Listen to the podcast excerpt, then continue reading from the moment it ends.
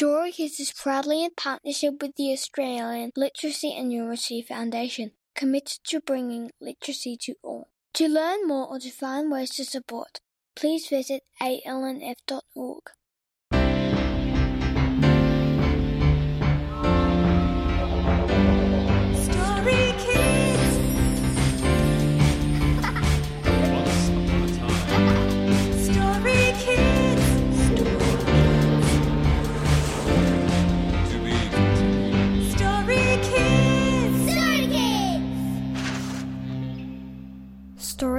like to acknowledge the traditional owners of country throughout Australia and recognise their continuing connection to land, water, and culture.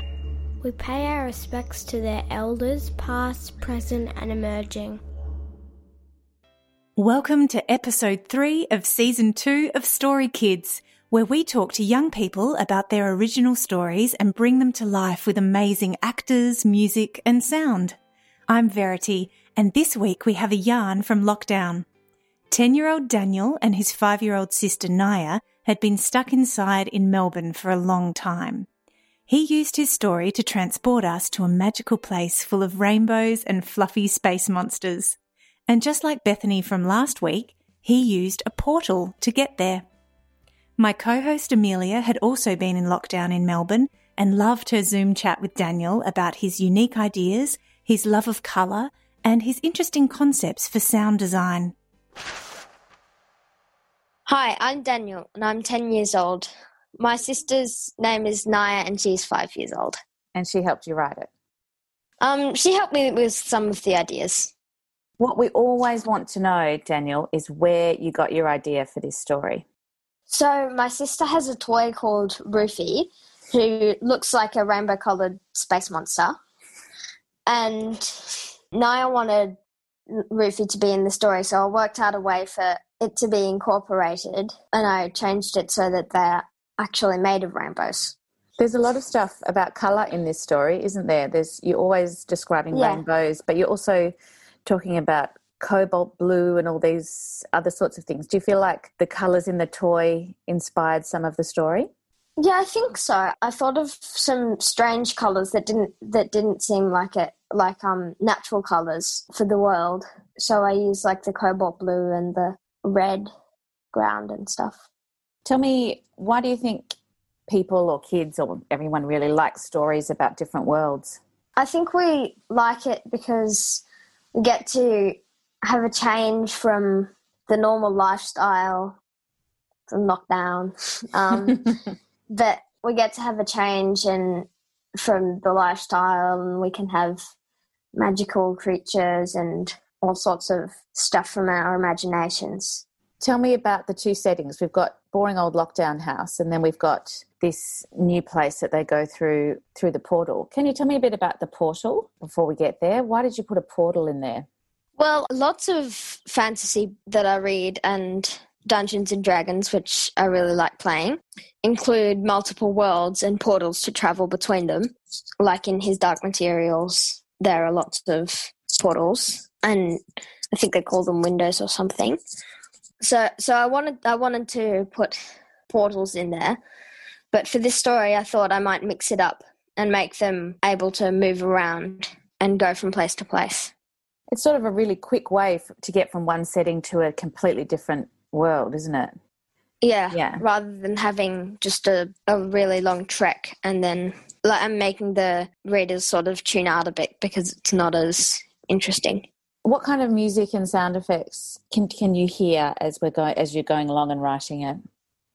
Maybe I, I thought of, for example, like lockdown, probably just normal everyday sounds, and for when they when they meet Rufy, maybe sort of abstract, blinky plonky music, and maybe for the for the final bit when they're raining, maybe sort of thunderstorm sounds Great. Can you tell me a little bit more about what plinky plonky music means? like this. um, well, um, there's an app called Bloom, which my dad has, where you basically tap on the screen and it plays a note. And if you tap down at the bottom of the screen, it plays a low note. And if you tap at the top, it plays a high note. And so if you just tap all over it, it, ma- it makes an abstract sort of repeating tune, sort of. And tell me how you feel when you're writing. When I'm writing, I'm quite ambitious, so I like to put a lot of detail in there, which is a problem with school when you have to write a story in a week and finish it, um, which is why I have so many cliffhangers in my story. Multi talented actor, singer, and composer Eddie Perfect lent his versatile voice to Daniel's quirky planet and all of the strange creatures who live there. A Not So Ordinary Day in Lockdown by Daniel. Once upon a time, there was a brother and sister who lived in Melbourne. The year was 2020 and everyone was in lockdown for months and months and months. Naya and Daniel were bored. They were outside one day when something peculiar happened. They were looking across the road at a cat perched in a tree. A car whizzed past, and the cat was gone. Maybe it jumped through a magical portal that teleported it to another planet, suggested five year old Naya. Don't be silly, said Daniel, who was ten. There's no such thing as portals. But what about that one? insisted Naya. What por.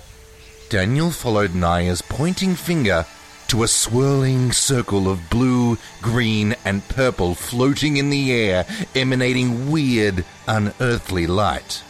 That magic portal, doofus, smiled Naya. Let's see where it takes us. Um, yeah, okay. Can't hurt. They stepped through the portal. They spun around really fast and fell on the ground with a thump. After a lot of groaning and rubbing, they stood up and looked around in amazement. The sun and sky were a strange cobalt blue. The ground was red and rocky. There was no sign of water or life at all. It looked pretty bleak, so they decided to go back home. But when Naya turned around, the portal had vanished. No! They cried. Then Daniel realized something. Hey, Naya! exclaimed Daniel. We can breathe! Yeah, whatever. I'm bored. Let's go exploring, said Naya. Okay, let's see if we can find another portal. Or that cat, said Daniel. They walked around and suddenly realized how hungry they were. Then they heard a strange voice in their heads, one that wasn't theirs. It said, I have food. Would you like some? Someone was reading their minds.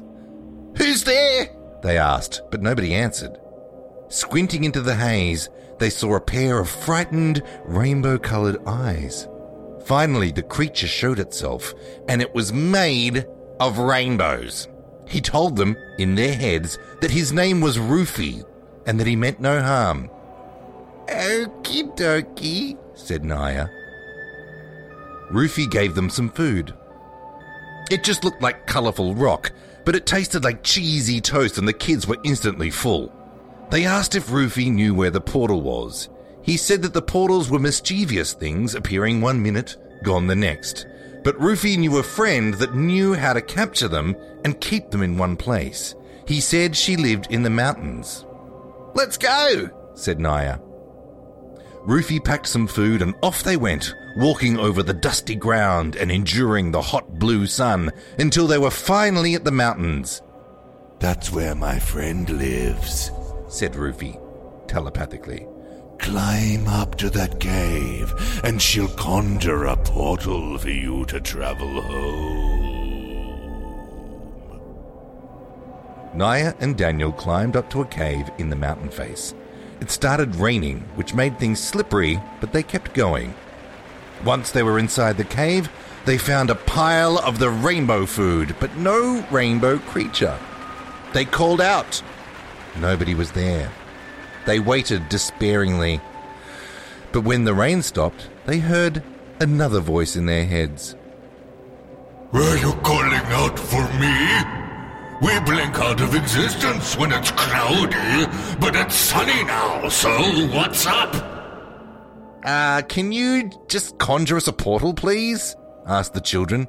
Sure, I just need to cast the spell. Wait a sec.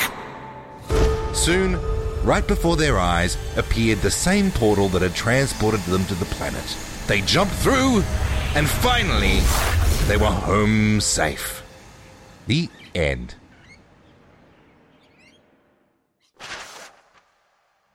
That's the end of our time with Daniel and Rufy the Space Monster. Do you have a favourite toy at home that could be a creature in one of your stories? What would they sound like? Would they be allies or villains? Stay tuned for next week when Benjamin Law narrates Victoria's story about her missing cat. Story Kids was written and created by me, Amelia Christo, and Verity Hunt Ballard in partnership with the Australian Literacy and Numeracy Foundation. It's produced by Russell Goldsmith. Many thanks to Eddie Perfect, our wonderful author Daniel, and a special mention to his sister Naya for her contributions. Until next week, thanks for listening, and remember, there are so many ways to be a story kid.